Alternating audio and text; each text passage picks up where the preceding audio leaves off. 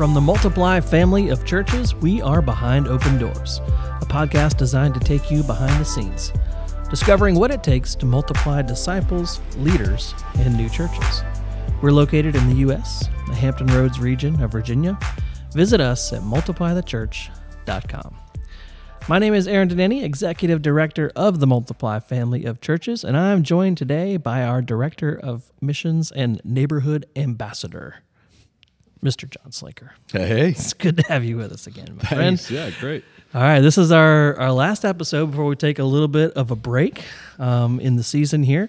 And, um, you know, I said neighborhood ambassador um, because I think it's a very purposeful title.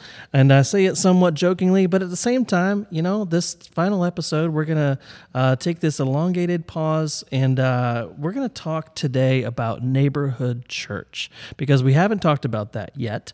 And when I think about the model of neighborhood church and a champion of that model, I think of one Mr. Jonathan George Slaker. Oh wow. Yeah, I Appreciate got, got you. it in there, man. It took me a second. I was like, "Wait, is it?" Yes. Okay, I got it. Yep. Yeah. All right. So uh, I think of you, man, for real. And um, you know, just like last episode, we talked about business as mission. Um, when we're thinking about a way to creatively pursue the mission of God, it, it- we find ourselves back in India 10 years ago. And once again, asking ourselves the question, man, why can't this happen here in our context in the U.S.? And of course, the this that we're talking about is the scattered church, the house church, the neighborhood church model of gospel expansion. But further, we were asking ourselves, why can't we do both? Yeah. Yeah. Well, I think it's interesting. It's the tenth episode. That was my jersey number uh, throughout high school. Really? And uh, I don't. I don't think I got it in college. But I was um, 11. My number was 11. Oh, nice. Yeah. Ten and eleven, and uh, Fitting. What do you know? yeah, I like it. So It's funny that mine was just a little bit greater than yours. Yeah, whatever, you, you two know. number ones. Got you. I see what you did there. Um, no, I was gonna try and make a joke about it being the tenth episode. That was my jersey number. This we're talking about neighborhood church this Wheelhouse. thing. This is this is what I what I love to do. This is um, a, a- a part of why I wake up in the morning is to lead people, um, those who are close to God, into areas, uh, typically neighborhoods, uh, where there are people who are far from God.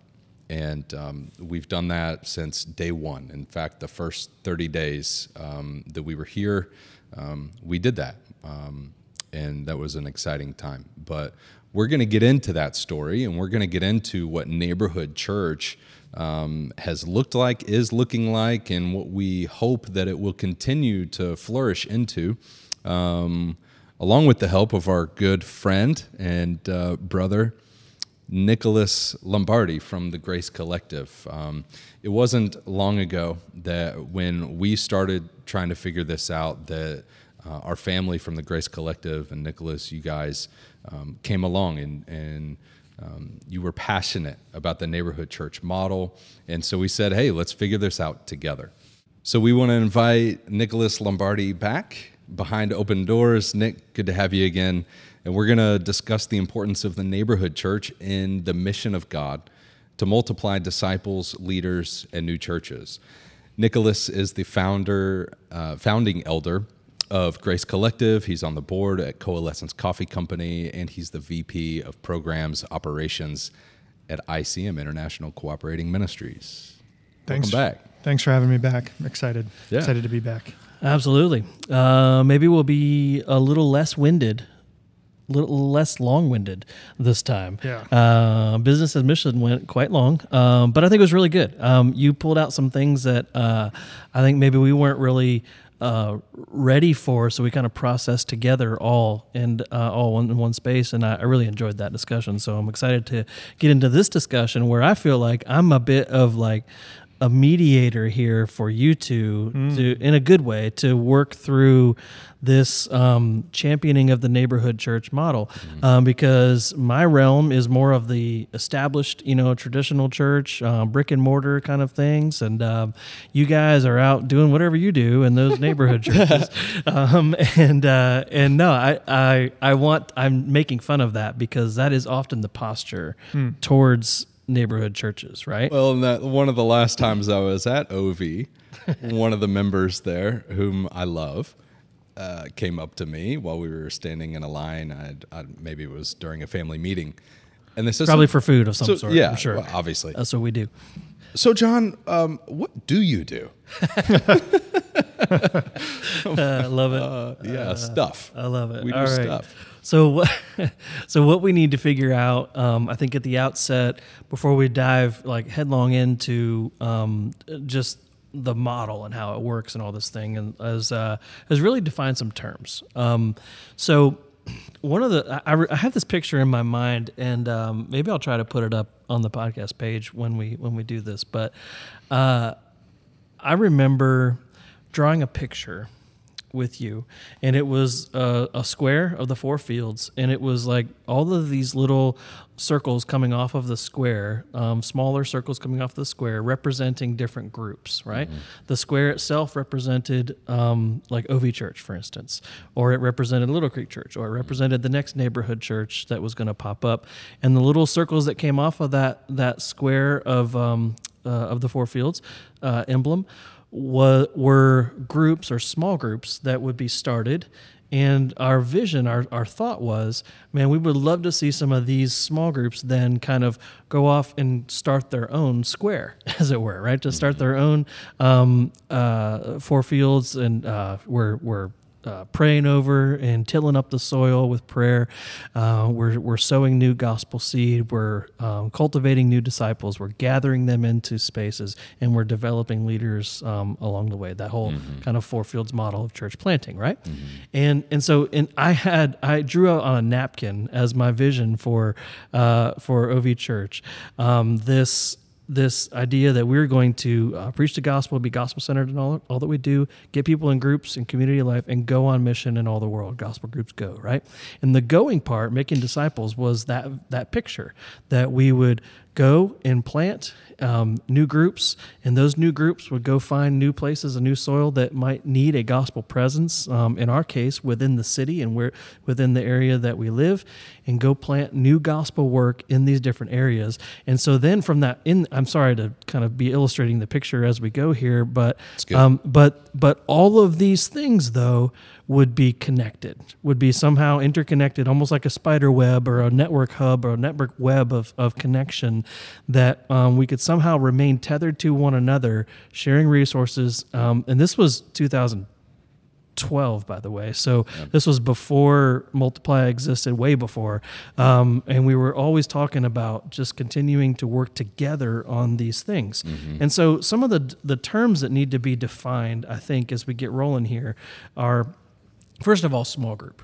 All right. So um, we would at, at OV we would say a small group is a group of believers gathered together to um, uh, care for one another, centered on the Word, and inviting in their their neighbors and people um, that either need community or need Jesus uh, into that space. Right.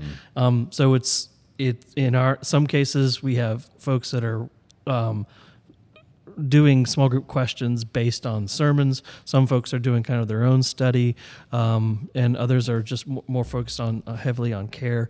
Um, but that's really what small group looks like um, in very short form um, at OV, right? Now, the difference between a small group and what could become a church is at its simplest form, you guys can help me here, is really intent, right? Is the starting point of saying not just we are a small group, but now saying we want to become a church. So walk us through the next couple pieces of this and what that what that would look like um, for somebody or for a group that said we are now intending on becoming a church. What are the next couple phases of that? What's that look like? Well, I think the first thing we did in the church that we started in in our friend's home down the down the way. This was probably three four years ago now. we all sat around the table one night and uh, we we decided, hey, we want to be church. Um, we talked about what that meant, and so we wrote up a simple covenant that we would read out loud to one another together, and uh, then we took Lord's Supper, and it was almost like you say your vows when you're getting married. Um, hey, I'm going to be here for you in in thick and thin, right? Um, and so that's what we are as the church, and we intend to worship God. We intend to serve and love one another, um, and we intend to be able to hold each other accountable to doing those things. Um, so the intent, I think, most most simply ends up looking like your church covenant. You covenant together as a local body that you're going to do these things. And so you would then shift from this phase of small group into what we call this is not anything official. This is just language we use here at Multiply. We call it church start. Sure. Yeah. Right. Yeah. Um, is that acceptable language for you, Nicholas Lombardi? Uh, I I understand how it's being used. Yeah, I think. Uh, There you go. Yeah, yeah. like well Jon said. says, it's not about uh, what is it? Words don't have meaning; they have usage. So I I totally fine with how it's used. Yeah. So again, yeah, Yeah. this is. Uh, it has to be said As that we're what- looking at a, at the progression of it. Right. So the progression is in in the way we use it is small group, church start, church, healthy church.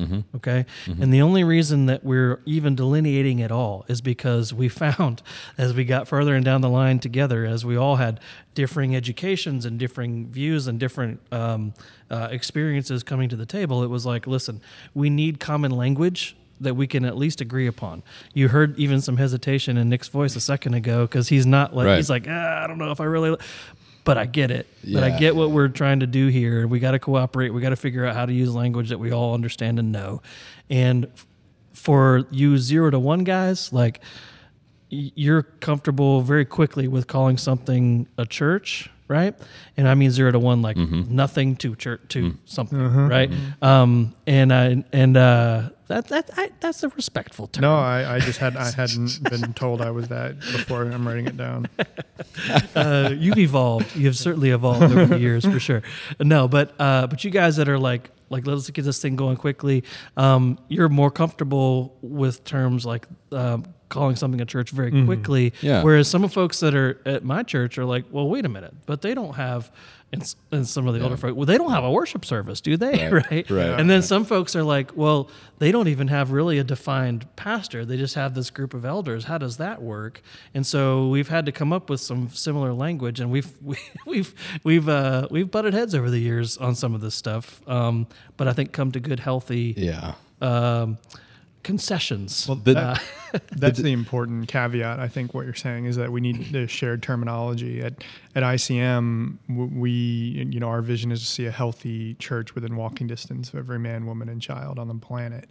And um, that immediately, right? Like, well, what? How are you defining church? And then, like, well, we count disciples as our only metric, essentially. And it's like, wait a minute, how do you define a disciple? So, so, so I've actually written a couple white papers that's basically like, all right, everyone, relax, like, chill out. This is this is how we're going to define it, so that we know what our goal is, and if we're getting towards that goal, and like what God has delivered as a vision. And I think that's absolutely appropriate, and it's it's helpful that people understand it.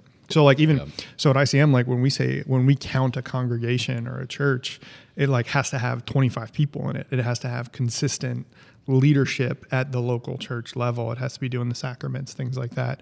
You know, that's that's different than like a theological discussion. That's just like that's what we're gonna do. That's Yeah. we're Yeah, yeah, Yeah. That's helpful. With with the church start, church and healthy church, I almost see it as as like well, it, take a newborn baby.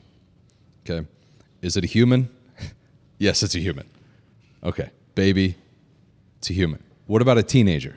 Well, they're a person too. What about an elderly person? They're a person too. They can all be healthy, different ages, different stages in life. They're all people. Same thing with church. It may be a brand new infant church. It may be a thriving, you know, teenage church. It may be an elderly church that's starting to decay. Um, they're all churches. Um, so I could really care less beyond that. If, if we're talking about, you know, the definitions, I think the definitions are helpful. Sometimes I can get a little, uh, I can get a little frustrated with some of like parsing through definitions, and that's why I think it's really helpful what you just said, Nic. How are we going to use them? How are we understanding each other and our hearts behind them? Yeah, and I, I think it's understanding. There, there. I've met a lot of people, uh, maybe fans like Aaron of the the uh, legacy model or, or, traditional model. The col- colonial model is really where it comes from originally. Um, uh, kind of say, well, like the two or two and three gathered is not a church. And and first of all, yes, that that that ver- verse is used out of context to refer to the size of the church and the definition of a church. But mm. something I'm I'm always quick to mention from a theological perspective is that they two or three people meeting can't not be a church because what else are they, right? If you if you if Jesus returns tomorrow and there's the the guy inside a closed country and there's just one family that's a church and that's the only church in the country, Jesus isn't going to say you guys aren't a church, right? That you have to be the church by definition of having the Holy Spirit and then there. But that is a different thing than like looking at the purposes and and, and goals. Yeah, and, local r- church. Right. You set the you set the context there, right? Yeah. Because yeah. you set it from two or three random people to now two or three people gathered in a specific context where mm-hmm. there is no other thing going on, yep. yeah. then yes. I, so I think this is this is the discussion that, yeah. that we've had over these years is where are we going to land organizationally on this definition. Just to nuance it even further, I think we can all be a part of separate churches, different church, different local churches, and yet when we gather, we're still being and doing church. Mm-hmm. Yeah, we're not covenanted necessarily to one another in our local church, but as brothers in Christ, we still have a a relationship and an expectation that hey, we're still we're being church, we're doing church right now in sure. a sense, right? Sure. Um, and that's that's where my maybe that's personality, maybe that's well, it uh, is just because, living because, in it for so long and having to well, argue for so long. You know what I'm going to say because I would say that you are doing maybe the activities there you go. that a church does, yeah. right? And yeah. so I would just want to nuance that and refine that a little bit. Um, and you know, I think there is something valuable as well. You guys are going to hate this, and so maybe this will spark another fun Let's discussion. Go. But um, I think there is something valuable as well to a, um, an institutional backing mm-hmm. of of an organization, for instance. All right, so one of the reasons that um, we'll say, kind of historically, that that pastors have been held in a high regard in society and culture is because they were backed by usually, usually, not always, but in at least in the West, um, some sort of education, some sort of like space where they were trained um, and came out of to participate in and be a quote unquote pastor in a town where the this church that they pastored was established. And they gained the respect of the community in the culture of the time. Um, and by the way, I'm speaking of this in a past tense because in a post-Christian culture, it doesn't work as well anymore. Um, but in the past, it, they they gained the the the influence that they had because of the institutional backing that came with it their education and they're the pastor of this church, this congregation, that holds a certain weight in our culture in our society. Or it did anyway. I mm-hmm. think that's dying off. I think it's waning, yep. unfortunately, and I think it doesn't quite exist anymore. Um, so I think we actually need the the less institutionalized version of church, but I wouldn't say we need to do away with the institutionalized version of church because, well, I happen to shepherd one of those, and uh, and we need both, right? Um, I think that's that's just kind of where we've landed. As and, and by the way, I, I, was at a conference one time at um, with some of your homeboys, Jon. Yeah. And I remember, I'm not going to name his name, but I remember a guy telling us that um, oh, you're trying to combine and, and work together with this established church and house church model. Yeah, that's that just doesn't work. Everybody I've talked to has has tried that, and it's just it, everybody I've talked to that has tried that, it's not worked. And that's kind of been like a motivation for me to mm. do whatever I possibly can uh, to make it work. And maybe that's um, you know yeah. a little bit of the flesh in me. I don't know, but some of it is just really, truly, um, uh, joke, joking aside here, a, a deep seated desire for this gathered and scattered model and this all types of churches for to reach all types of people. Yeah. Um, and I realize that my church is not going to do that by itself. I need cooperation with another uh, collective, another network of churches that mm-hmm. are like-minded, that agree with what we agree with, it, to to end to reach a city. Yep. Um, ultimately, yep. w- w- the last thing I remember him saying is he's never seen it before, but if anyone could, it would require leaders who would be open-handed enough and humble enough to be willing to cooperate and say, "I need you. I'm better with you than I am without you," and um, and then those that shared leadership saying, "Hey, the open hands all the way. This is the Lord's, and we're not going to tell the Lord where and where where not. He can spread movement uh, like wildfire. That's that's not our job, right? That's up to the Lord, and so we want to be open to work wherever the Lord's working. And that means different manifestations of the church. And I think it, to us, we could care less about the container of the church. Is it in a home? Is it in a building? Is it under a shade tree? I think we care way more about the content um, of, of the of the hearts in the church. Yeah. And so the language of neighborhood church is where we landed.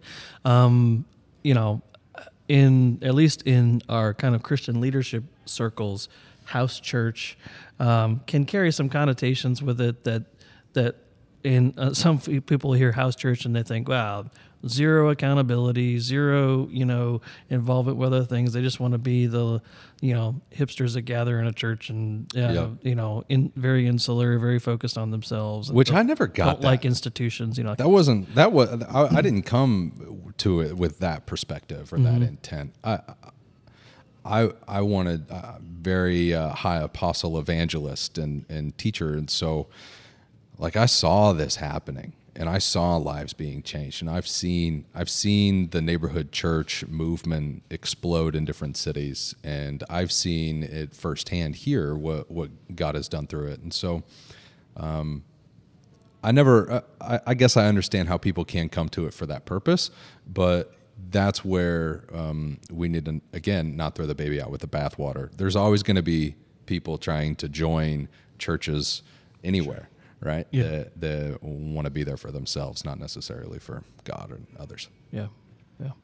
So we go from small group, church start, church, um, and for for us, um, as we're looking to distinguish between um, an intent to start a more traditional model of church, an intent to start a neighborhood church, right? This would be like two tracks on uh, that's taking the train in the same direction, right? Mm-hmm. Um, and so when we set out to start Little Creek Church, um, we did so with the intent, because of the leaders in place, to start what would be a more, uh, we'll call it in the West, more traditional model where it's there's a gathering on a Sunday, eventually, not necessarily right away, but there's a gathering on a Sunday, there's a worship service, there's small groups that meet during the week.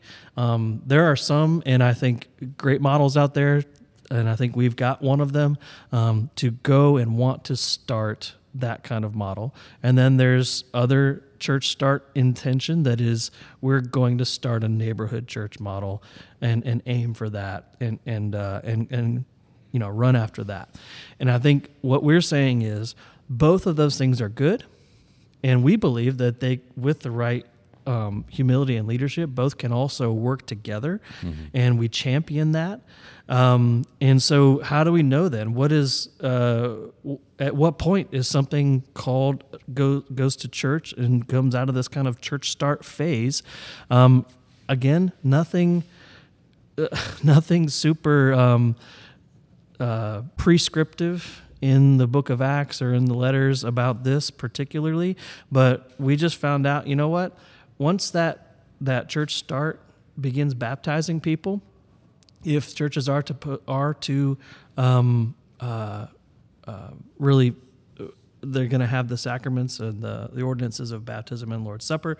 Um, if that's the case, then once they baptize somebody, then we're going to certainly start the process of championing the the um, the self governance, the autonomy of that particular body. And so uh, with Little Creek, that's what we did. Um, we sent them out, and they, like you described, they started meeting in a home and uh, began to covenant together, to intent together to become a church.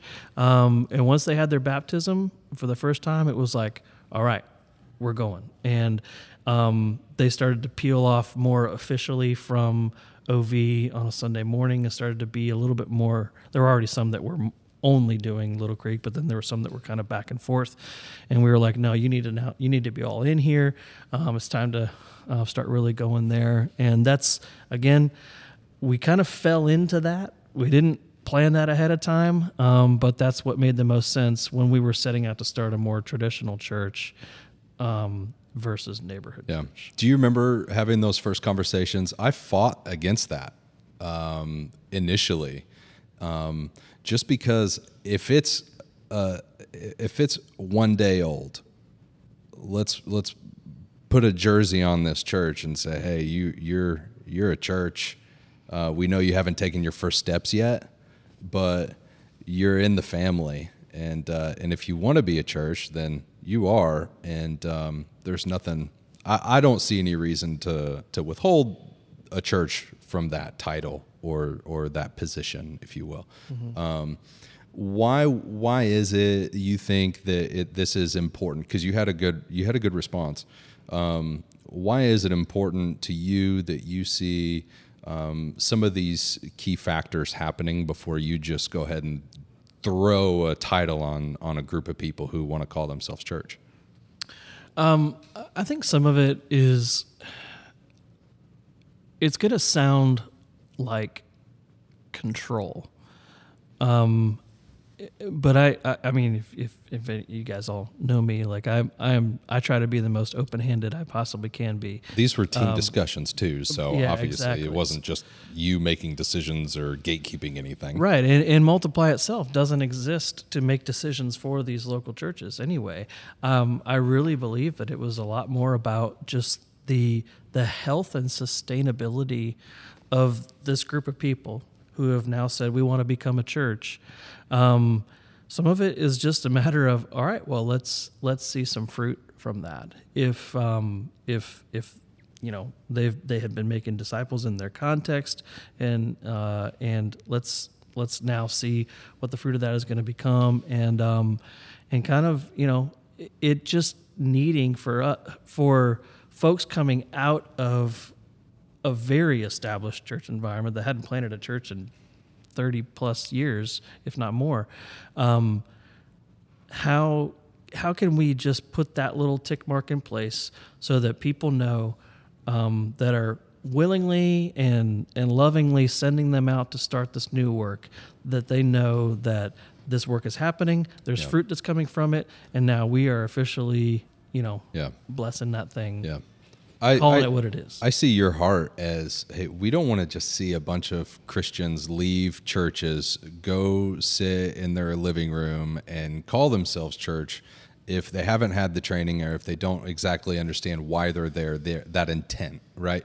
And if they're not on mission, if they're not working towards seeing people come to faith and be baptized and then follow in obedience through discipleship, then I would be very um, wary against calling them a church as well.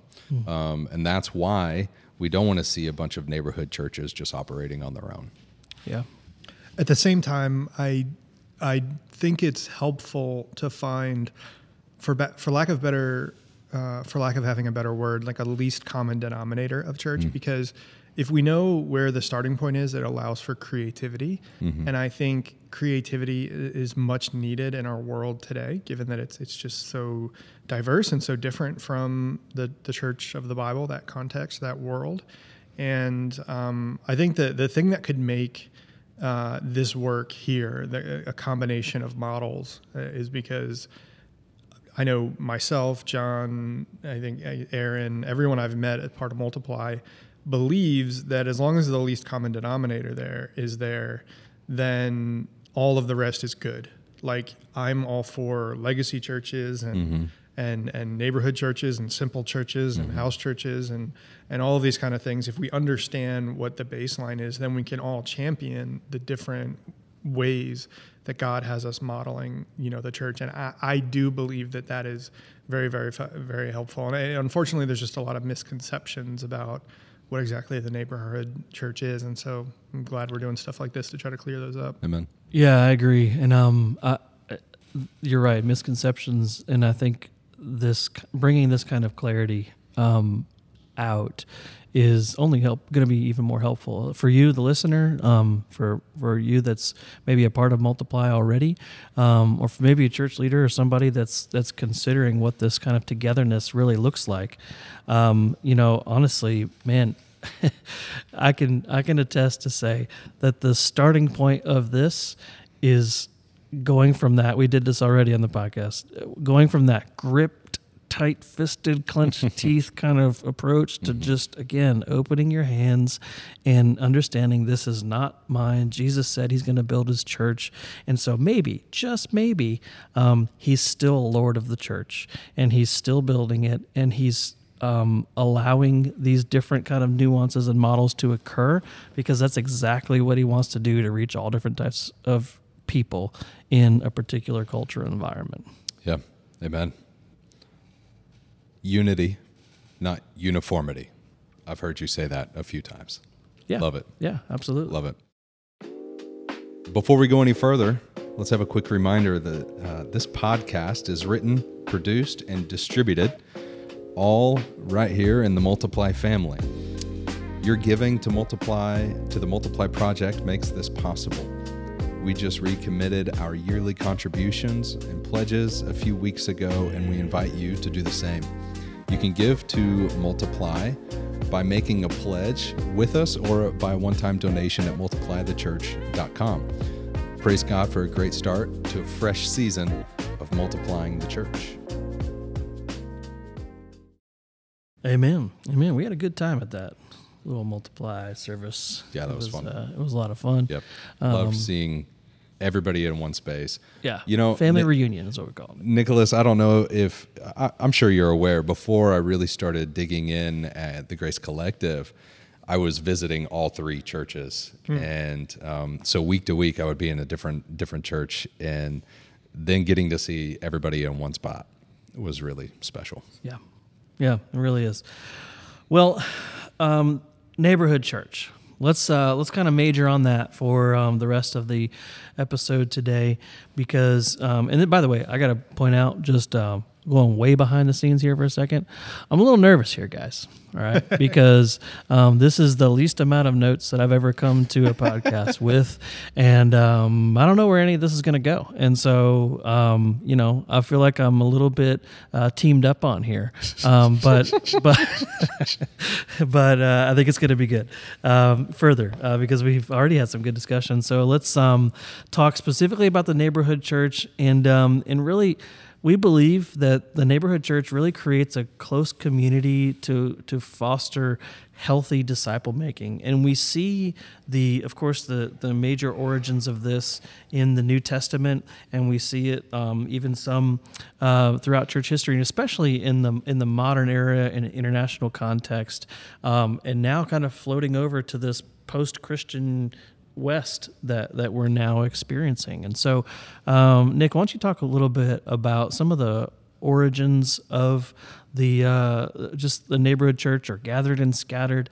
Uh, once again, we're putting language and we're calling things the way we call them, um, understanding that other people uh, or might use different language in different spaces. Um, you know, neighborhood church, house church, scattered church, whatever. Um, but yeah, talk us through a little bit of the kind of the New Testament origins of how we got to this space where it's no longer just maybe this one big gathering, but things have now kind of distributed out. So when I was first introduced, I guess, to the concept of a neighborhood church, I was um, I, I, was presented with uh, an, a sort of overarching New Testament model of what the church looked like.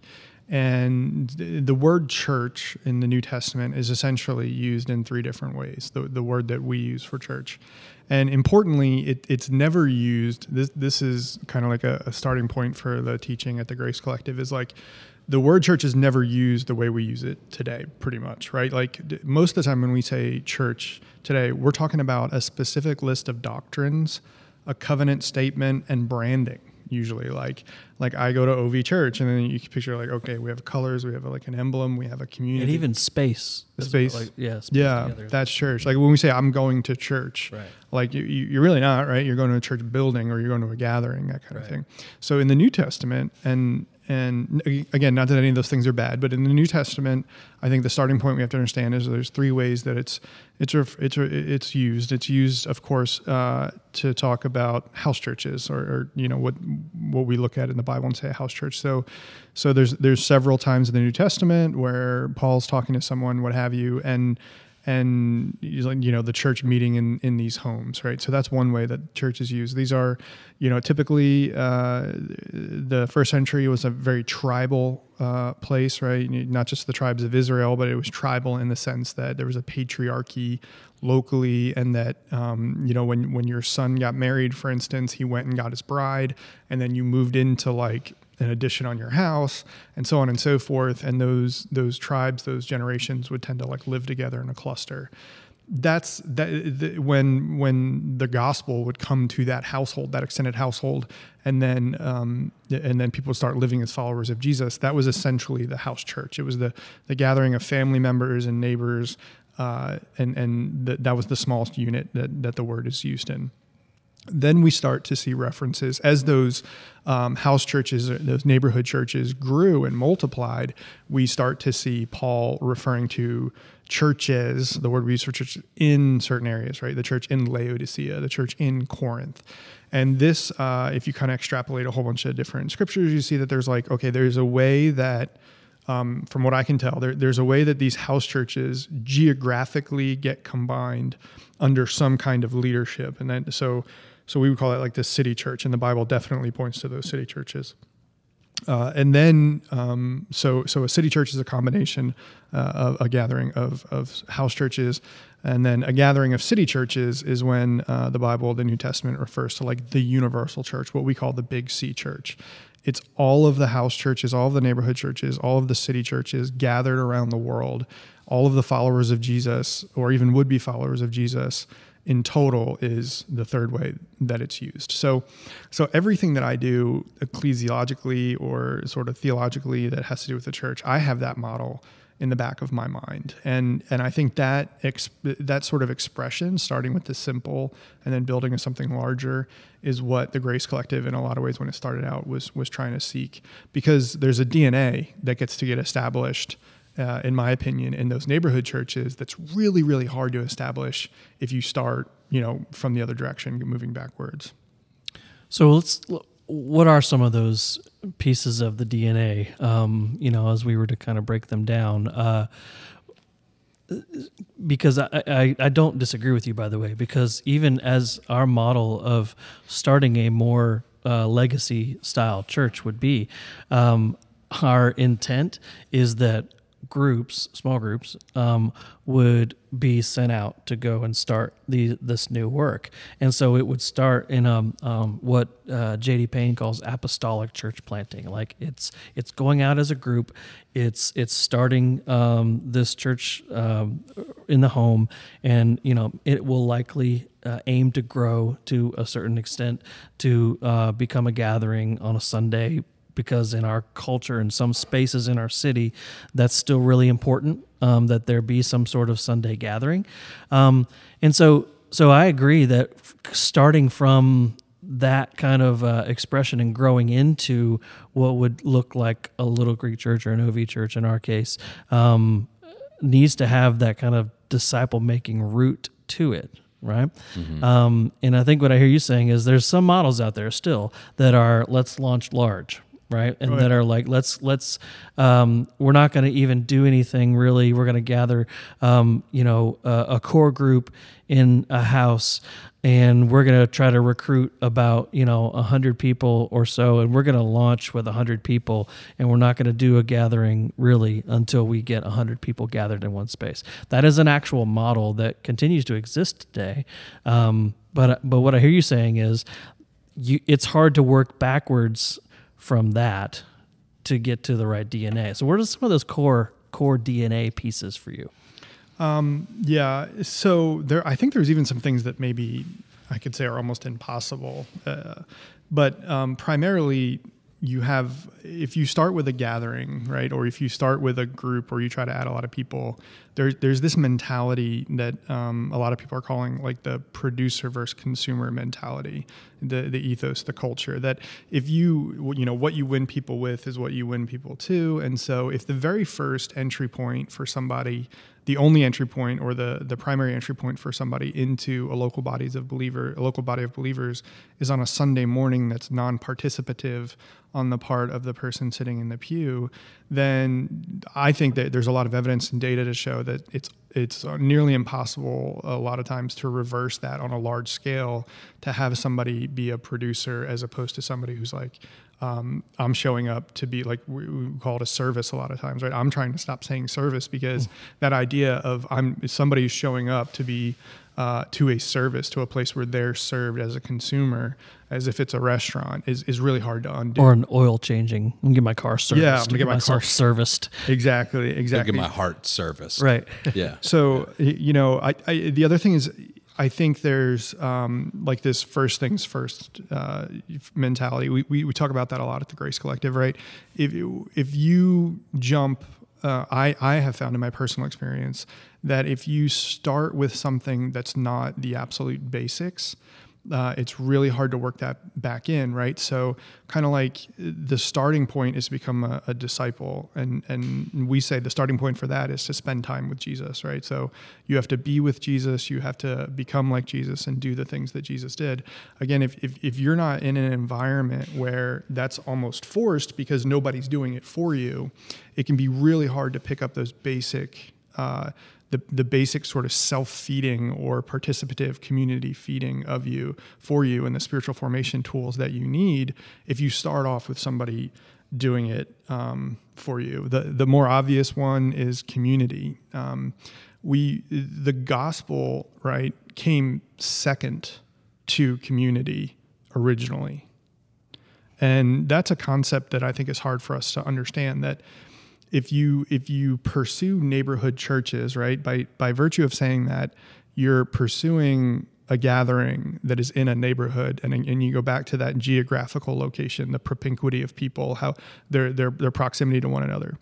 So a lot of times what we do, and I've been a part of this, actually my first experience as a pastor, uh, a pastoral intern in seminary, I was like uh, working for the the uh, small groups pastor, and they're like, okay, we want to go from we want to grow the amount of small groups we have, and we went from 13 to 30, and like it was a big success, and and really all we did was like move people around and split up things, and then like force people to start new ones, and I you know looking back on- Addition by division.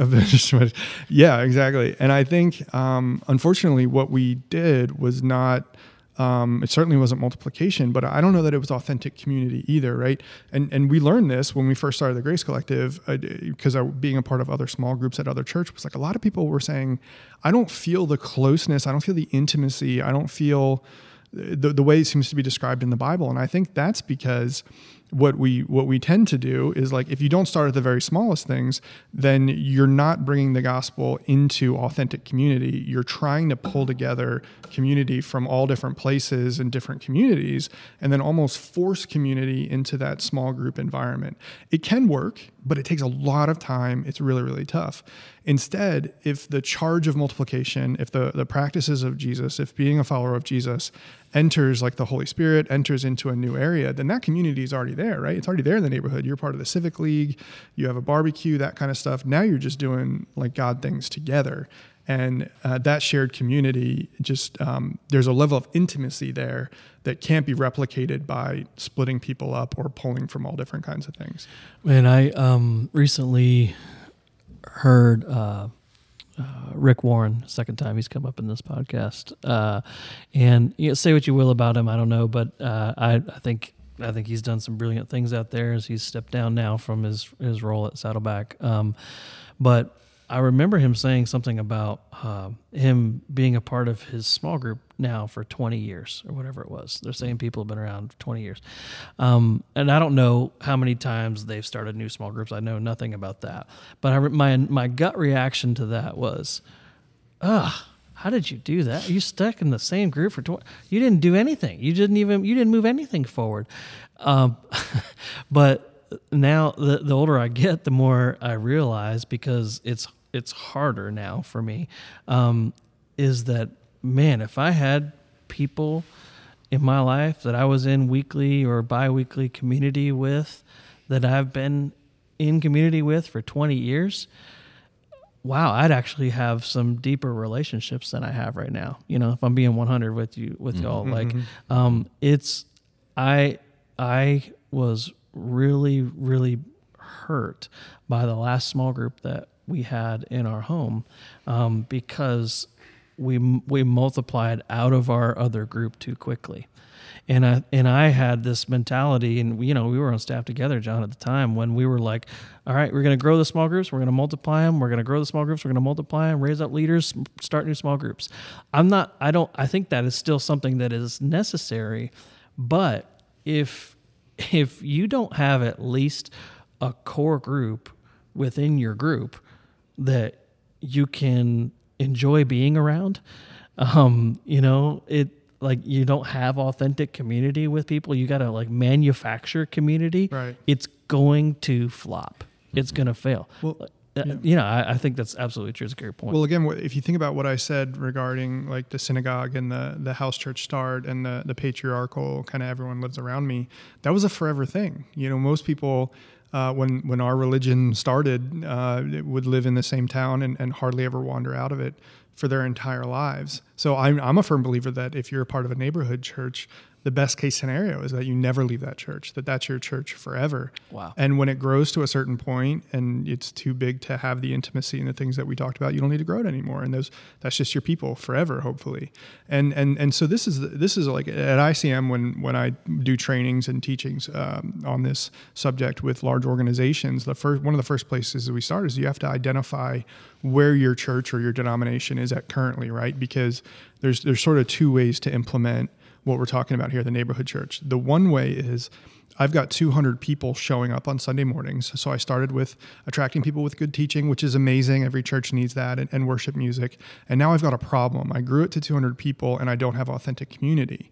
So you're working from 200 people to now try to split that up into groups of 12 or 20, right? So so that's a but that's an entirely different path. So what you're trying to do is create community out of an existing community that you brought together now that's a little bit too large to have the community that you want to have right so yeah. so it's like okay i need to split you all up into like where, where you live or your interests or something so that you can do the other things that are important to our faith that you can't do in a group of 200 the other way to do it is to say in start of with starting with 200 i'm gonna we're gonna start with the group of 10 make sure that that group of 10 is doing the intimacy, doing all of the things, being a follower of Jesus, spending time with Jesus, making disciples, et cetera, et cetera.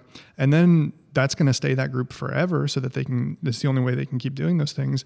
But then they're going to try to create another group of those 10 and then those 10 are going to try to create another group of 10 and the original 10 is going to try to create another group of 10 until the point where you're in the same position as that other pastor or denomination.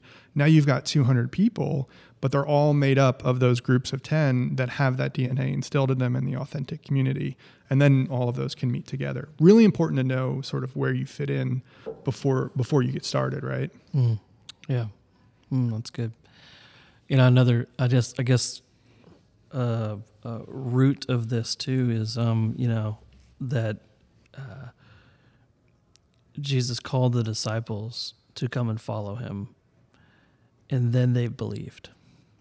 right? And so it was almost like he was calling them to community with him before they actually believed in who he was and proved to be who he was, you know. And so I think that's a good kind of foundational piece to say. The model was there with Jesus too. Oh yeah. Um, man, that's good. I like it. Um, any other like DNA, like essence kind of things uh, that are really important to this? Uh, that um, you know, some of the uh, more, I guess, almost modern kind of patriarchs might espouse. You know, um, some of the some more DNA topic discussion here. I definitely have to go with the community one. So it's it would just be tagging onto that. Um, What role? Let's do this. What role do the scriptures play in what we're talking about? I mean, we we're we might just be we're just kind of assuming, right? Um, and maybe there's somebody listening that that uh, is not as maybe um, Bible centric or uh, doesn't have the theological roots maybe that some of us have. Um, what role does the scriptures play in this? So one thing, as we talk about DNA, all right, this just came to mind. I've been operating over the past probably six, seven years from four principles that help churches get to movement. And the first one is biblical. Like everything we do needs to be biblical. Um, the second one is that it should be simple. Uh, try to reduce complexity at all costs because if it's if it's too complex, then it's not going to be able to achieve the last principle. We'll get there. The third principle is low cost or no cost. So biblical, simple, low cost, no cost. And the reason why we want it to be simple, the reason why we want it to be low cost or no cost is for the fourth principle can it reproduce? Has it been reproducing? Has it been tested to be reproduced? If it's a tool, if it's a method, if it's a strategy, whatever it is. Um, because if something's really expensive, or let's just say it's five bucks for this book, right? Then it's very difficult for the next person who might not have an extra few bucks. Because what, what if that next person leads their entire family, which is seven people to the Lord. Are they going to be able to pay? Is every one of those people going to be able to pay the five bucks? And then let's say this happens overseas, right? It's very difficult at that point. So for me, I don't within a within neighborhood church, within trying to keep it simple, within trying to keep it low cost, no cost. Um, I use the scriptures as my primary source for discipleship. I don't use books. I don't use, you know, I, I use the internet because people can go to that in my context. I, I use things that make sense for the people that I'm trying to disciple. That's plug and play for them right there. Hey, here's the resources. Here's where I got them. But to me, I, if I only had a Bible and a pen and paper, um, I I feel confident that I could disciple somebody for years. Um, but that's because I've had other people do that with me with just the scriptures. Um, and then there's really simple tools that we teach others that hey, this is how you can story. The the vast majority, did you know? Here's our did you know for today. That the vast majority of the population in the world today are oral learners. They can't read. They don't read. And so we got to figure out a way as we're sharing the scriptures, as we're discipling others, hey, how can I story through some of these Bible stories? How can I how can I explain this in a way that it's a story of hope? And then what are some questions I can ask? Um, so I would say discovery Bible study, um, whether that be in front of a um, a mega house church, uh, wh- which you know uh, put a number on it. I don't know. Um, I, I've seen some. I haven't seen. I've heard of some mega house churches out there. There's also a funny parody YouTube uh, music video that's uh, Mega House Church. It's pretty good. Go check it out. Nice. So then in all seriousness, you're, you're like in the number you would think like 50. Yeah, that would be a pretty big house church, okay. man. I, I would, yeah, I would, I would make fun of that as a mega house church. Why not? You know, like you f- figure out how to make fun of mine, I'll figure out how to make fun of yours. We'll have a good time. And then um, ultimately, it's then asking like, hey, Discovery Bible Study. Who are you in this story? um, who who do you want to be? Is it is it the sinner who's been transformed? Is it the is it the person who's poor in spirit um, that needs hope? Or are you Jesus in this story? Are you just that good? Are you perfect? Uh, and and every time we go through these stories of hope or story through the scriptures, we get to apply it to our lives. And I think in a lot better way, led by the Spirit sometimes than just a a training packet or booklet, um, if you will. A couple Though more. those are also really helpful at times too. But again, understanding your context and where they fit in.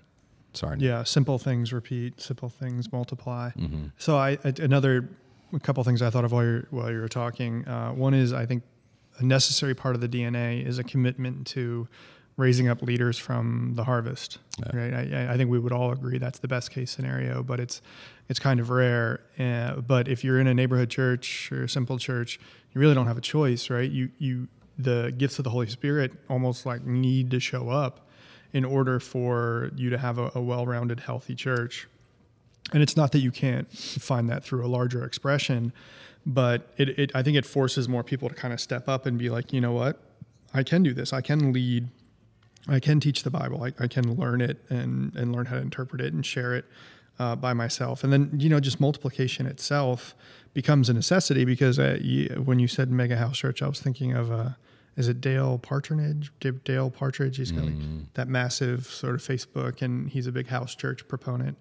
And early on, we kind of did some research with uh, about him, but i his idea is like, well, I think he like lives on a huge farm now or a ranch, so he can have that mega house church. But Go for it, Dale. but most of us, you you you can't grow by addition because Yeah. your house can only fit so many people, Right. right? So you Right. so you have to multiply, and in so doing, you have to multiply disciples, leaders, Leaders, yeah. you know, in churches. It's it, yeah, that's built in, and I, I think the leaders from the harvest is huge. In fact, my mentor has has an article out for the longest time now. The the title of it, I might get a few words wrong, but the title of it is Are Pastor Search Committee's a Sign of Great Commission Failure," and the idea behind that is if the pastor who was here for so many years before did not reproduce themselves, then what were they doing? Um, I think that's a huge point for the DNA. Yeah. That's good. I um I'll just give give a little bit of a kind of uh story of of recently this happened with me. Um obviously I've said a million times, you know, I, I don't pastor one of these kind of churches, but my most recent uh, neighborhood church experience came with my family. Um, and we were, it was uh, a few months ago, and we were um, going to visit my my ailing grandfather for the last time, and we kind of knew it was it was reaching the end, and so we gathered up in in his little um, what's the mother-in-law suite at my parents' house, um, and my my dad.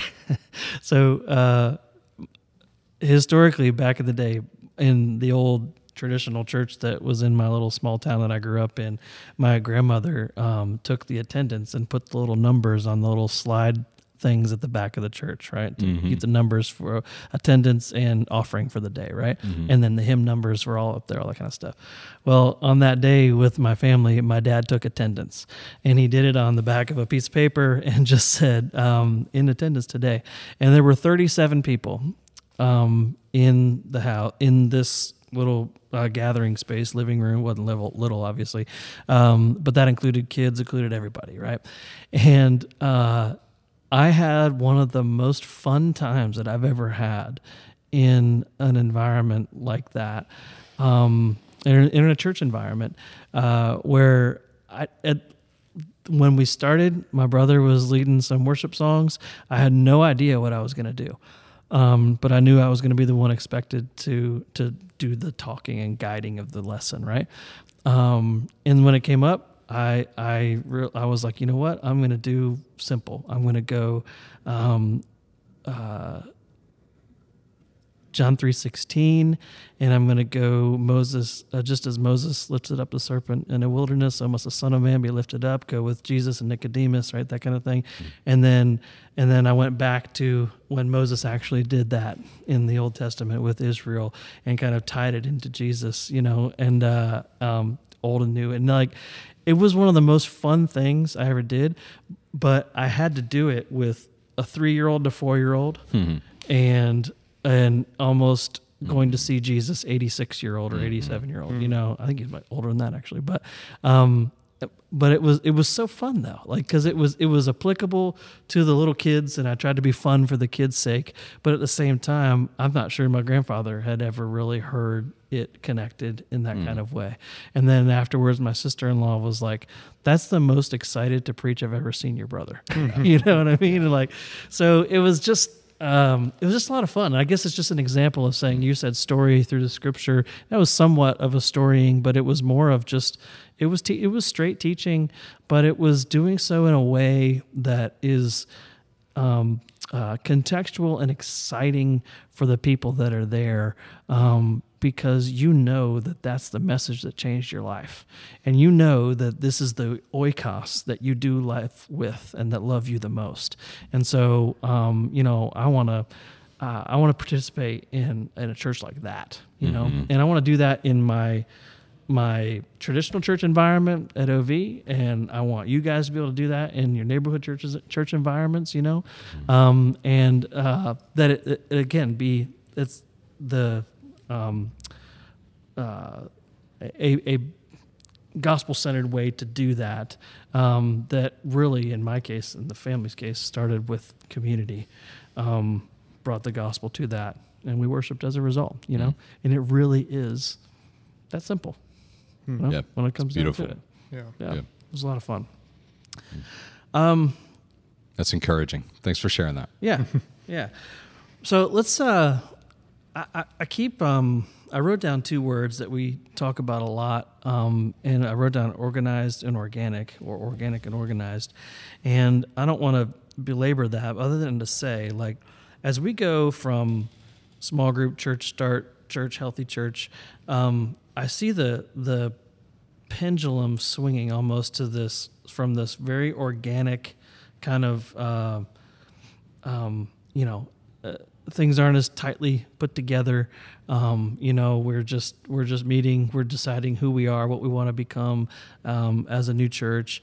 And and it shifts i think you guys would say and i know Nic you've talked about this recently about how where that was like could, would I be wrong in saying when we first got together that you were like all about this organic church kind of approach, and um, and now you've kind of shifted to this place where you're like, okay, I still love that, but we got to organize something here. Um, can you talk about that a little bit about the tension between like, I want to be more uh, more of this neighborhood church organic thing, but man, it's really essential that some things are organized. Otherwise, people fall apart. Um, you know, discipleship doesn't actually happen. Um, people get tired and worn out. Um, can you talk about that um, reality? Yeah, I, so one of the misconceptions I had when I jumped both feet into the neighborhood church uh, model was that that was it. That was the end point, right? Is you just you have like a, a simple church. So by simple church, we I mean you have a few people meeting in a home, maybe eight to 12, 20 max, maybe um, and you open the Bible, read some Bible verses, you talk about it together. Maybe you do a worship song. You try to apply those scriptures to your life, and then help each other live them out. You know, over the coming week or until your next meeting. And you just did that forever, and tried to help other people start the same thing.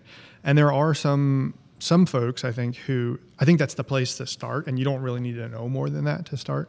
But what I learned is that um, there's actually sort of like a phase two in a way, and and that's the city church, right? So if if you have um, a lot multiple house churches, so so I think the question comes down to leadership, right? Uh, that we, if you believe that a plurality of elders is the biblical model, which I think all of us do, then you kind of run into this weird situation where um, you you feel like you should do that because that's what the Bible models for us. Um, but are you going to have a panel of elders in every neighborhood church? No, of course not. And so I think that was that's in the Bible and it's very biblical and useful because say you have six or seven or eight neighborhood churches meeting in a specific area, where does that where does the leadership come from? Where where do the gifts that maybe for the time being haven't showed up, the gifts of, you know, prophecy, the gifts of uh, the apostolic gifts, things like that. If if your house church is eight uh, people and maybe it's early on, you don't have access to all of those gifts, right? I think everybody was meant in the local church to have access to those. So you start to realize that there's tremendous benefit, not just in the smaller gatherings, but in a, a larger gathering too, or a larger structuring, a larger shared vision in particular. And you know, one of the, one of the things I've realized is that when you have all these multiple you, you first of all if you're going to embrace this you have to realize that god's in control and you're not going to be able to control every aspect of it. You're not going to be able to count all of it. You're not going to be able to like see where all it leads and you just got to kind of live with that um, but if God has given you a certain vision and, and stewardship and the and the, the charge to shepherd people, there is also a, a, need to do that. And when you're just leading one house church, for instance, and then maybe helping start another one, you don't have a voice as an elder or as a leader or a shepherd or a prophet or an apostle, uh, apostolic gifting inside the larger city church. And so it, I think I came to realize, and I came to learn actually, that the biblical model was not to stop once you have the small, intimate communities and you're multiplying them, but to actually start to, uh, through the Holy Spirit, bring them together in some kind of shared vision uh, that that represents the city or the geographical area that you're in, and and really cool things start to happen there because now maybe in your neighborhood you've got three people in your neighborhood church that are all gifted with uh, shepherding, right? Uh, and then the neighborhood next to yours has three people in it uh, that are gifted with like um, evangelism, and nobody gifted with shepherding, right? If the larger vision, the larger community, the larger communication structures and things. Well, now you can each each neighborhood church can benefit from the others, and everybody gets better for it. Mm. Yeah, amen. That's good. When I think of organic and organized, what comes to mind is a, a picture that I get in my head about this architect who was hired to draw up the plans for an entire university. And he laid out all the buildings, but he did not the built it all. It was complete and students were going to class. Class was in session. But they didn't have any sidewalks. Um, so when I think of organized and organic, he let the students determine where the sidewalks would be included two years later. And they just put them over the worn down paths that the students had created. Just out of functionality, out of simplicity. Why should we try to over, you know, uh, become over complex on this and try to figure it out for them? Let's just let the the the, the laws of nature, if you will, uh, take over here. I like that balance. Everything has to have structure to some extent, but you can't overprocess it. You can't overstructure it. You can um, go too far.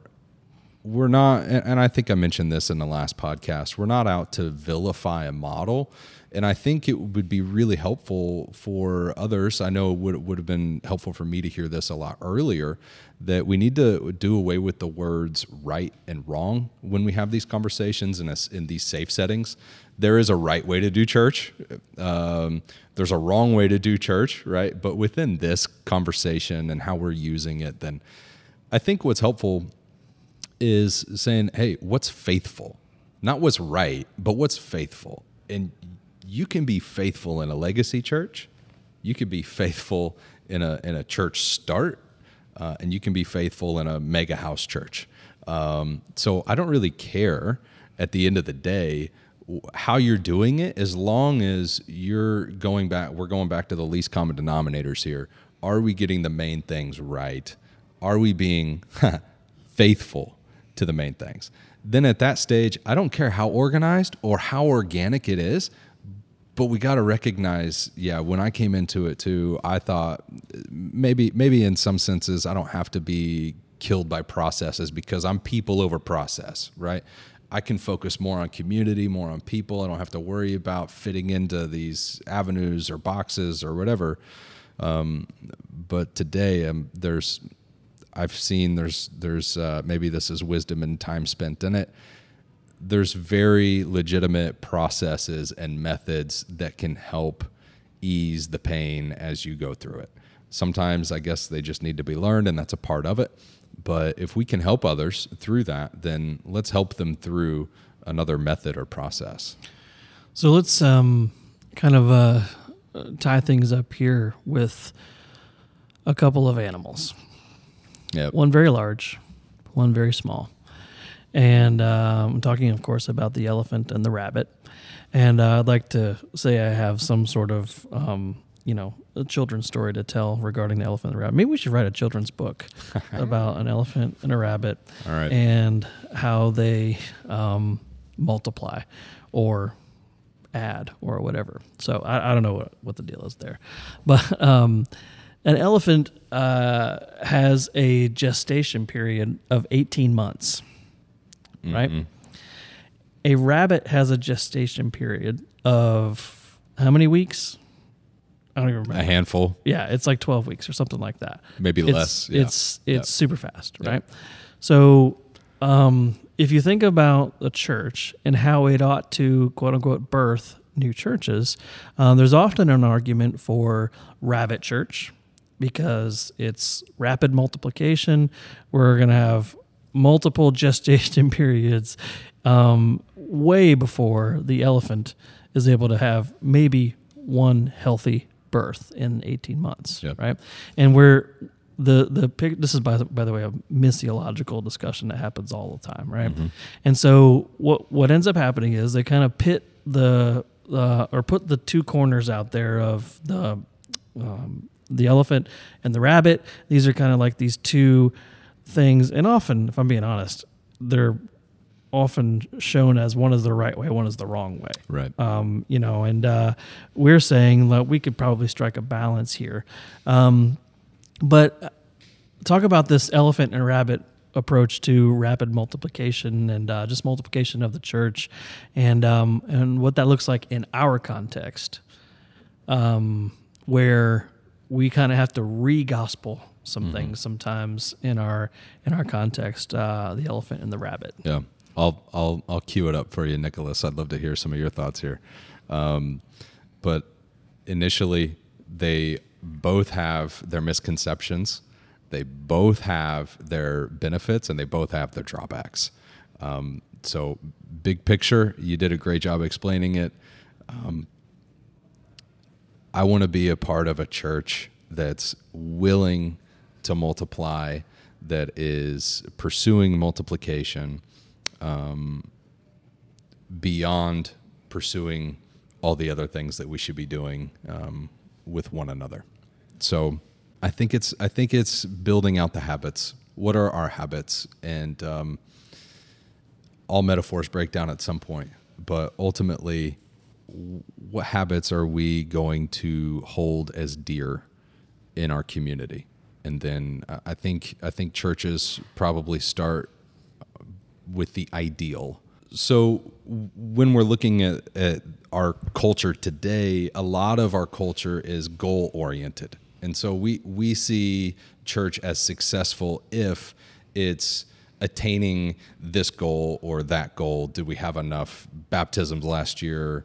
Did we have enough people? Did we have enough giving? Did we have enough all these things? And the the more I track with church, the more I um, learn about church and experience church, the less I care about the goals and the more I care about the day to day activity that actually gets us to the goals.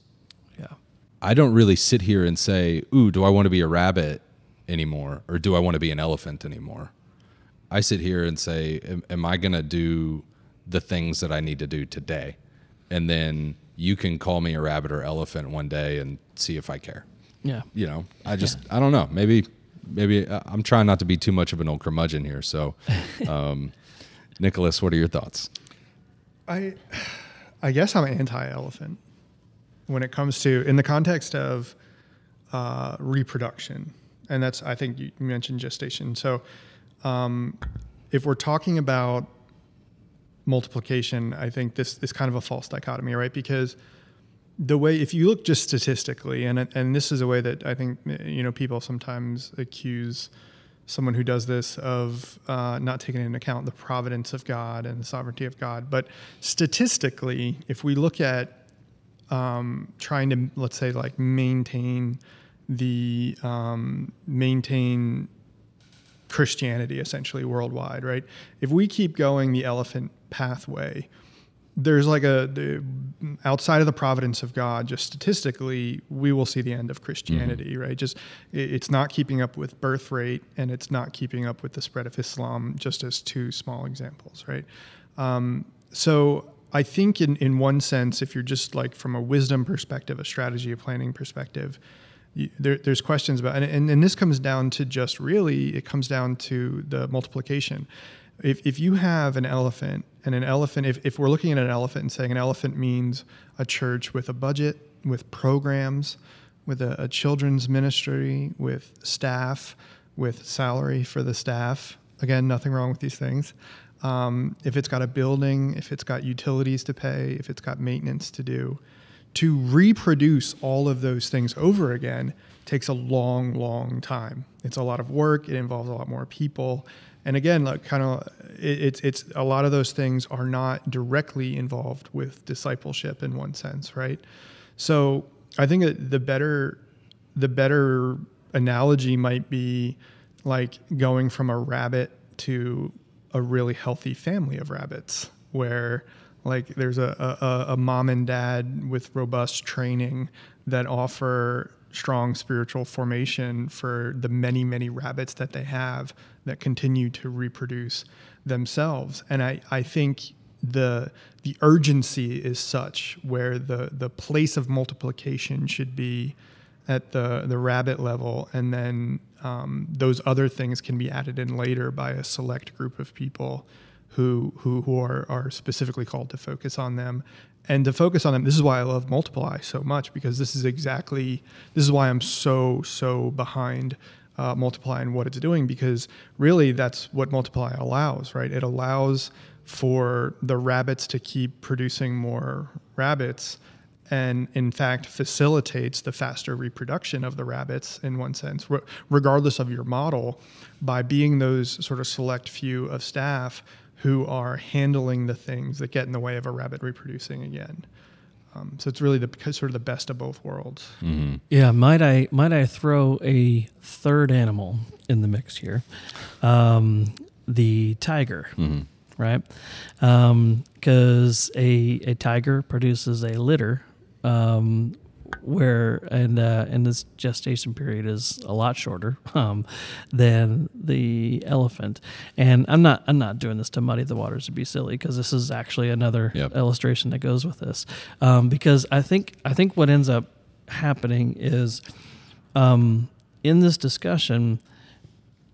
I don't think anybody, even those of us who are more in that elephant camp, would act because I'm just like that's just the reality of our church and the the bulkiness that we have, um, I would not say I'm advocating for the elephant. Mm-hmm. You know, I would I don't want to. I want to reproduce faster than we have. It's you're right though. It is it's way more difficult to reproduce and and to duplicate all the things that that are in place. And so we don't want to duplicate all the things that are in place. We want to we want to duplicate something that can start off in in a little bit healthier and quicker way. And so when we when we planted Little Creek, um, the intent was that both of us would now continue as church planting churches, right? And so Little Creek is looking to plant again in the next, I don't know, 18 months to two years or so, um, maybe a little bit less than that. And, um, you know, and I hope we get to at some point within that time as well. Um, and then continue to see some multiplication of these more legacy or traditional style churches. Um, the, the, the issue that I kind of take with not not just not what you described as rabbit because I think that's helpful, but um, the issue that I take with some of these kind of these teachings and these kind of illustrations is that it it feels like we're after multiplication for the simple sake of of reproducing the church when in fact there's a to me a huge danger that people have not been discipled to the point where they ought to be starting new churches at all.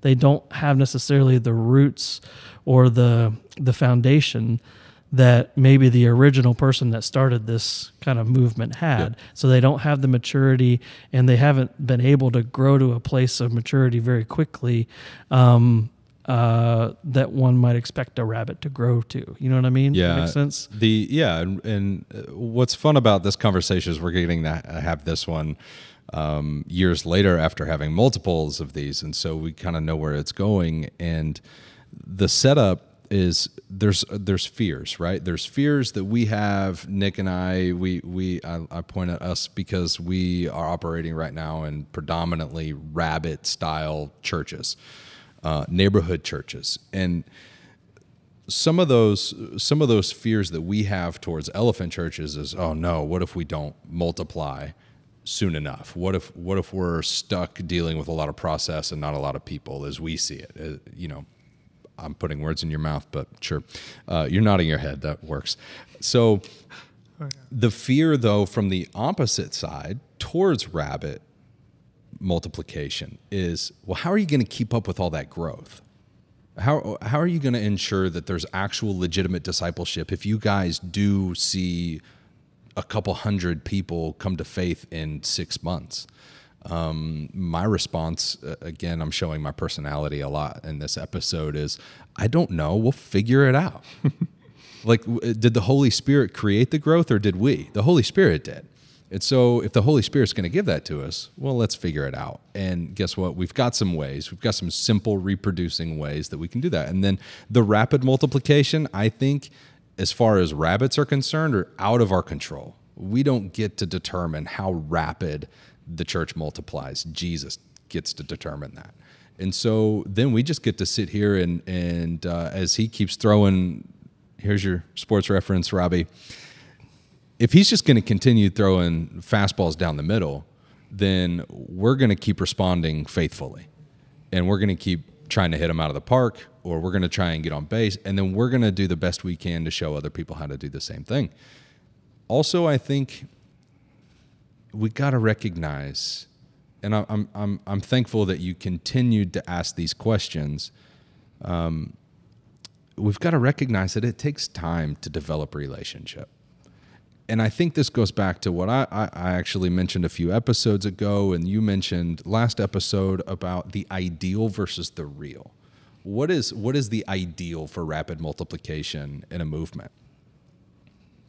Um, you fill in the blank, right? Everybody can determine their own. Like you envision the Holy Spirit setting a city on fire. Go read about some of the reformations, and then have that ideal in your mind.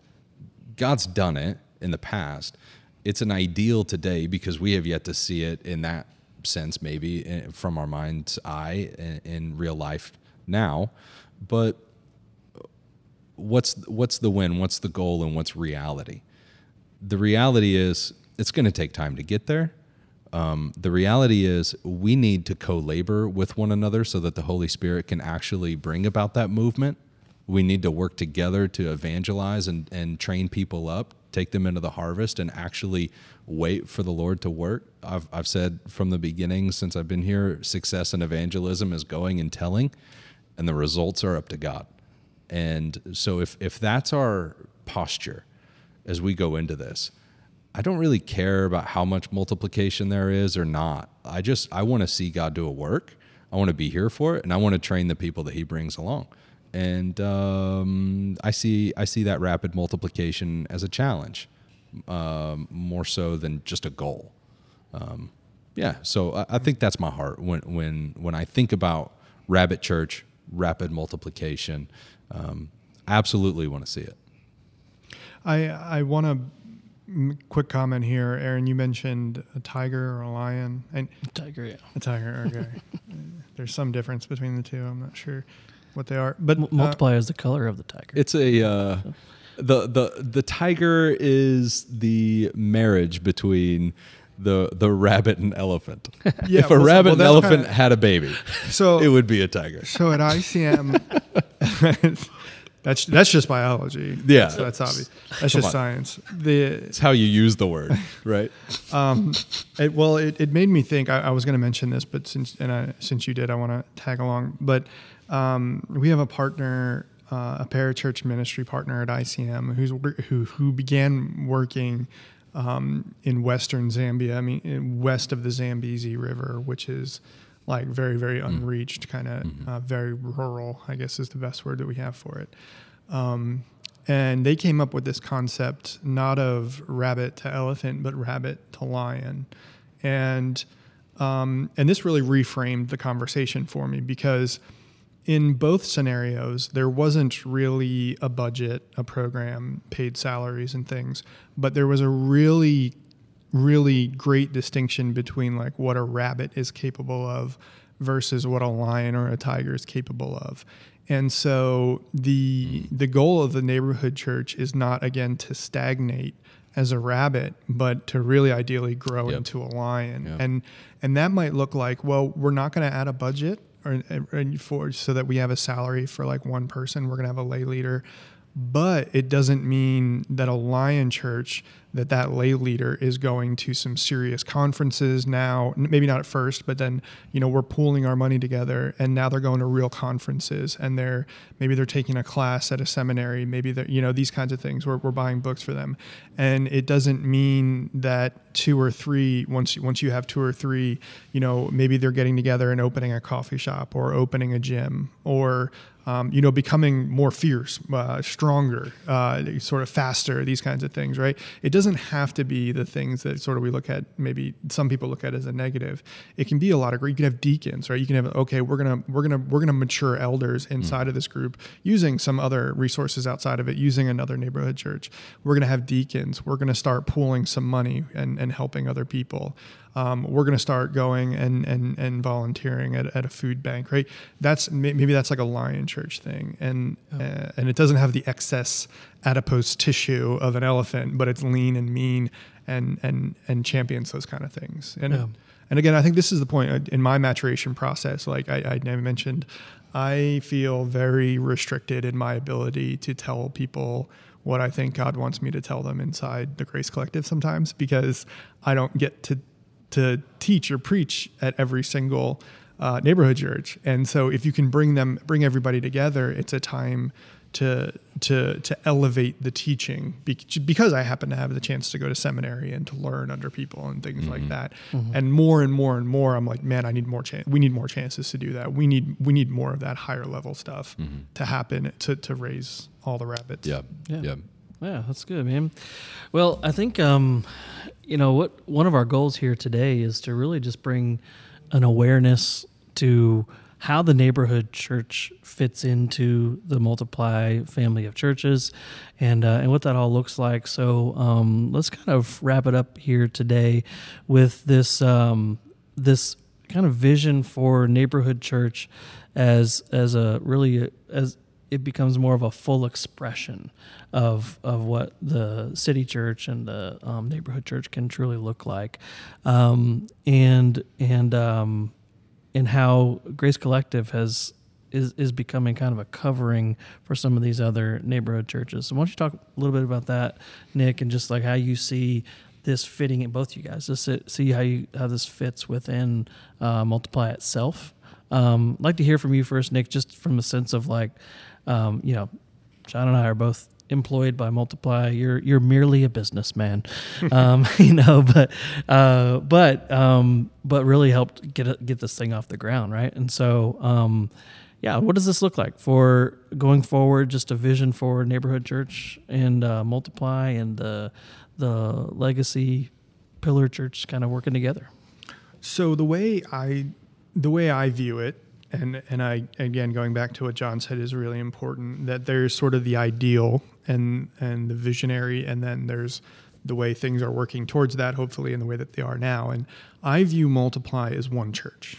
That biblically, right, there is no distinction between brands or where people meet or when they meet. Right? We're all we're all part of the big C church, but we're also all part of the city church, just because of where we do it. And if Paul was writing a letter uh, to OV or he was writing a letter to uh, the Grace Collective or, or, Little Creek Church, he wouldn't, right? He would write it to uh, the, church in Norfolk, right? Like the church in Laodicea, but the church in Norfolk. So I think we're we're one church, and I and I think the neighborhood church uh, and and the Grace Collective, while recognized as a a church definitionally with the government, et cetera, et cetera, I view it more as like a stream of neighborhood churches that have some uh, shared leadership over that stream, shared eldership, helping those those different neighborhood churches become the best expression and as healthy as possible. Um, and then that happening really under the guidance of like a regional church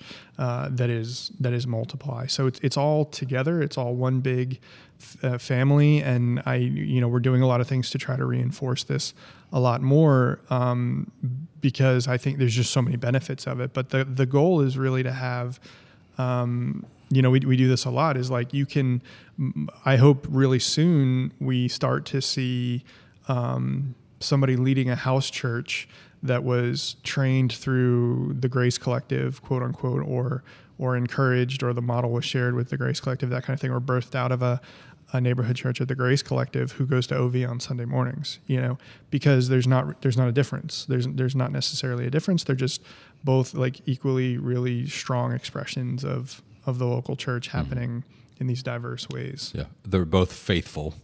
They're not doing something right or wrong, but we're we're able to do that because everybody's being faithful to the call, to the mission. Yeah. Yep. Mm, yeah. So Grace Collective as it functions in so if you go to the multiplythechurch.com website, you will see listed um, the family of churches. And right now, the family of churches is listed as Ocean View Church, Little Creek Church, and Grace Collective. And if you were to look at that, the, it's going to take you um, to a link to the Grace Collective website that's going to talk about what this thing is. Um, and it is essentially it is the collective of our house churches under this umbrella. Uh, that is not to say that OV might start or want somebody in OV wants to start a house church someday or a neighborhood church someday. Um, we haven't decided. Will that fall under Grace Collective? Will it not? I I don't know. Um, we're we're kind of that's yet to be fully navigated, right? Um, it might just fall under the OV umbrella um, potentially. Because some of that, when I say umbrella, I'm actually also thinking about some of the administrative systems too, right? Like I I like mm-hmm. to keep an account of, of people as well, and um, you know this isn't like David counting his army or anything. I don't think, but it's uh, it's more of a just like a like who do we got like.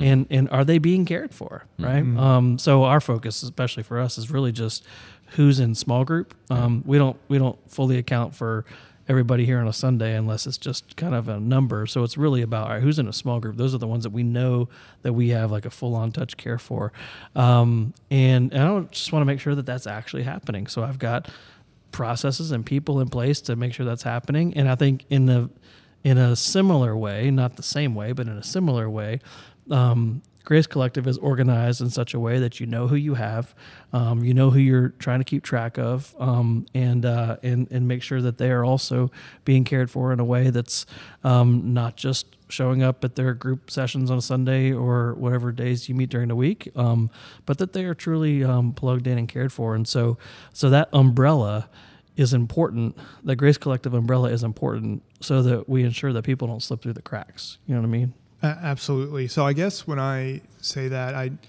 when I think of an umbrella in our in our particular context, I think there's one umbrella which is the the the administrative uh, and then the the church planting vision of multiply and the leaders of that and the and the sort of submission of the the different church brands or bodies to say yeah we're gonna we're gonna fall under that that's one umbrella and it's an important one. It's a shared vision and, and, and, shared geography and those kind of things.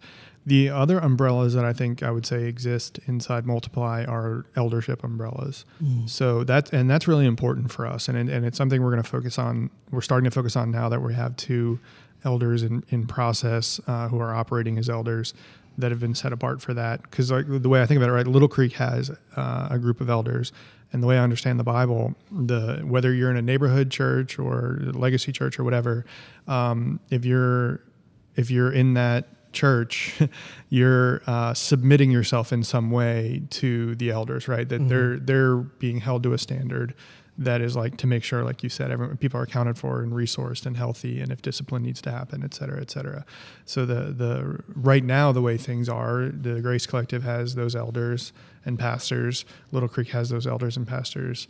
OV has those elders and pastors, and so there's those those three umbrellas that fall under the bigger umbrella. And I, I really believe that's very, very, it's very important to me at least that if you're in a small group or you're a neighborhood church, let's say it's a small group that does the the um, the uh, ordinances, does uh, baptism and, and Lord's Supper, all of them, I think it's important that I don't think the Bible recognizes a system where they don't fall under some kind of leadership from those elders. And maybe one day I could see a day when, you know, some of those are combined or, or something like that in, in regional, and that's totally fine.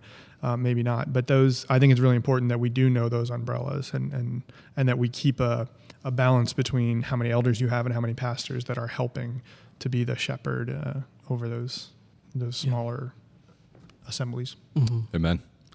One other thing that I think is really helpful that, that we've been talking a lot about, Nicholas, is how Sunday mornings are um, structured in such a way that they hold up the house church gathering um, that happens midweek as the the primary focus and purpose of the church. Uh, so Sunday mornings serves the midweek services or gatherings, and um, I think I think that's a, a, a big distinctive um, that we recognize. Hey, you're coming here to be trained up as as um, essentially uh, a, a training um, time, a training church, and then you're going off. At least this is the some of the language that I've I've been I've adopted after working with a lot of guys in the military.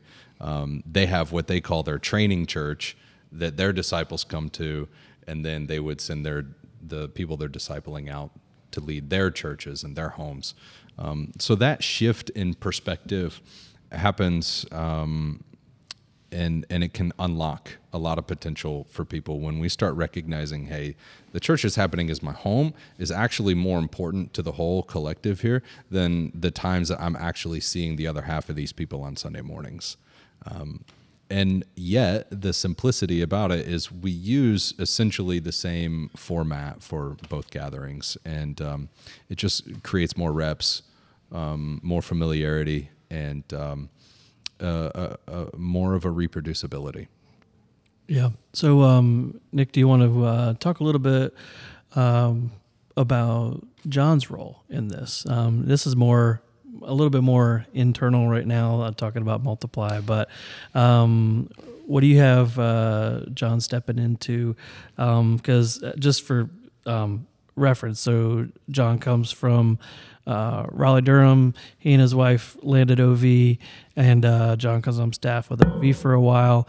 And in the last uh, two, has it been two years?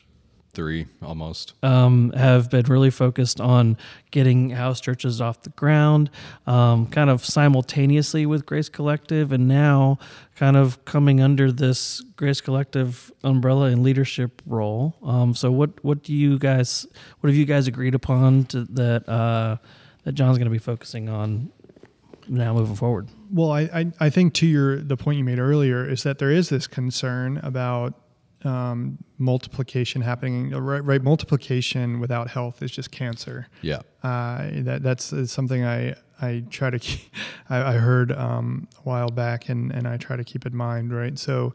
So it's something we have to take seriously, and I think the way things are are moving with the Grace Collective, there's a need to work on that health. And I we were confronted to, um, gosh, just very recently with like the place of the synagogue in the first century. Again, you know, like first century is like where I always try to go back to. And and I was listening uh, to a sermon actually by another pastor, and he was talking about so they this this church does a sort of house church during the week, and then Sunday morning, Sunday night actually they get together.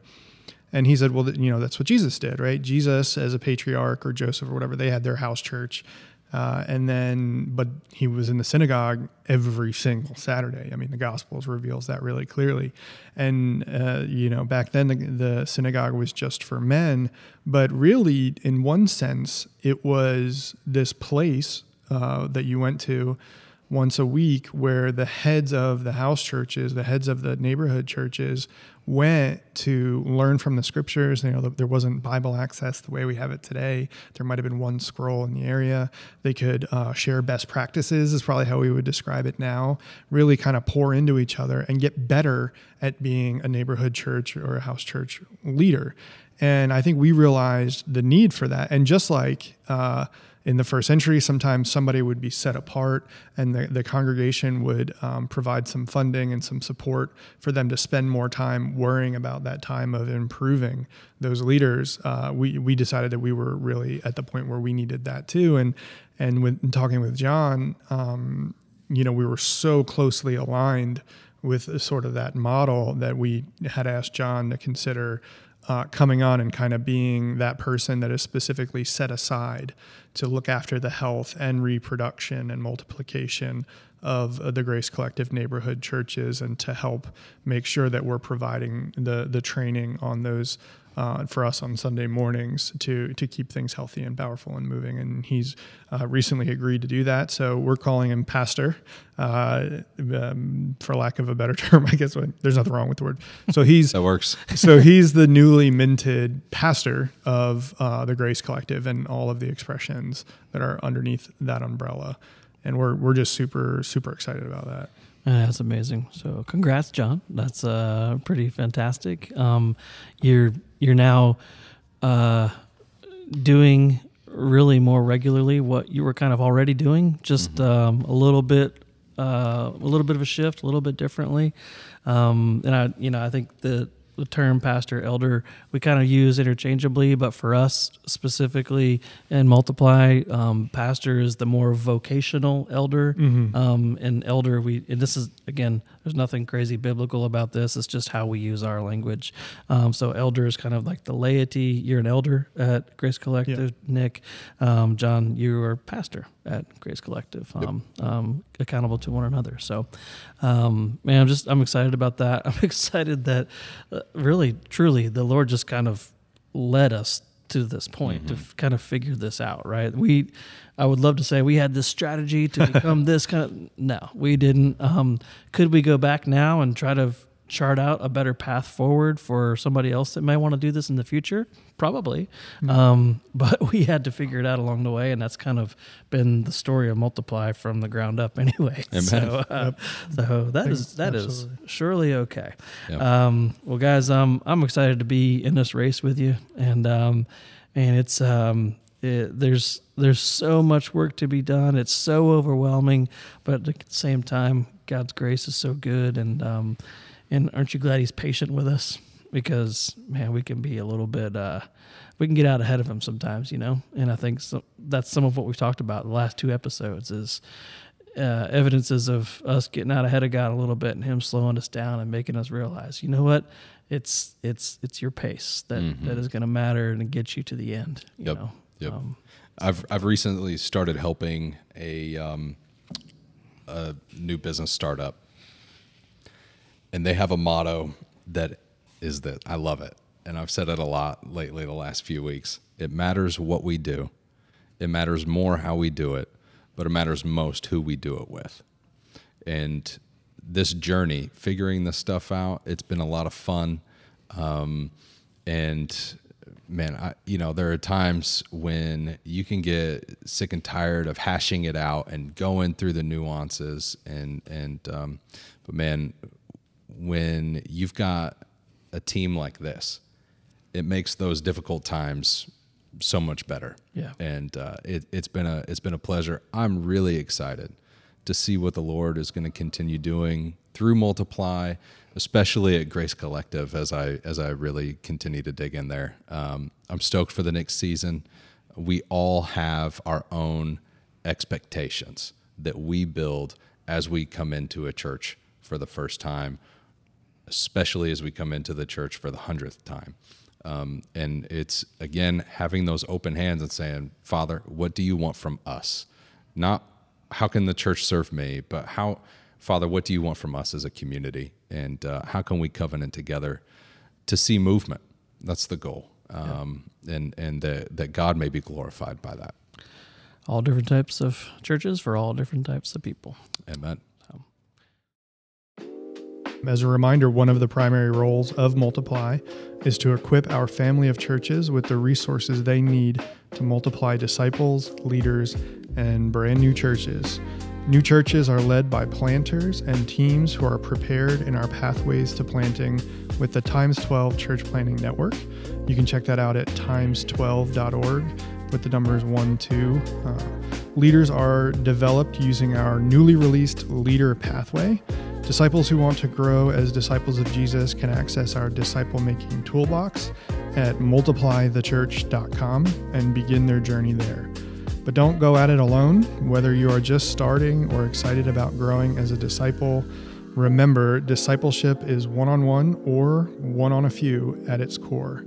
That's what Jesus did, and that's what we seek to do. So check out multiplythechurch.com forward slash resources and begin your path to multiply today. And for the resource roundup today, we're going to put all of our different recommended resources on this topic up on the website. But man, I just want to point out that our boy Nicholas Lombardi has written a hundred plus page document um, called The Way. And um, are we good to make that thing available to our people, my friend? Absolutely. We good with that? Um, because this thing, people need to see this thing, and um, and I'm so excited about it. So it'll be up on the resource page for Multiply. I'll put it up on the podcast page as a link as well um, because man, you did a bang up job. I don't know if you just copied and pasted a bunch of other people's stuff in there or uh, or what, but no. In all seriousness, man, well, well done, really, really well Thanks. done. Yep. Anything you want to say about that particular document Uh, specifically? I do want to give a shout out to the Zume program, uh, Zume.org online, and Curtis Sergeant, Zach Duke, and the Big Life folks. They created um, a lot of the tools. Actually, they took the tools from a lot of other people, and um, just their generosity. I, I did use a lot of the tools that they have there, and then what I tried to do is take those tools and put them in a, a cultural context that applies to a more modern time today, and, and helping to understand it. It's essentially like the handbook for Grace Collective, Yeah. uh, for the most part. Um, Yep. And it's just it's love God, love people, make disciples. Here's how you do that. Is essentially what it is. So, um, yeah, I'm super stoked that we get to share that with our people, and um, um, thank you for that so much. Well, before we take this pregnant pause, if you're listening live um, and uh, uh, in the first part of this season, uh, you're going to get a little bit of a long break here until um, the fall rolls around. But for now, it's time to close down the podcast. And remember, the doors are wide open here with the Multiply family. If you found this podcast helpful, please be sure to subscribe and leave a review. This helps us to be seen by other folks who may enjoy a behind the scenes discussion like this one. You can also join our Facebook page where we have further discussions about each episode. And finally, you can share this episode and others to your social media pages. We would greatly appreciate that. And we will be seeing you very soon. You've been listening to the Behind Open Doors podcast, where we take you behind the scenes, discovering what it takes to multiply disciples, leaders, and new churches. Let the word dwell richly in you, and may God multiply your efforts for the kingdom.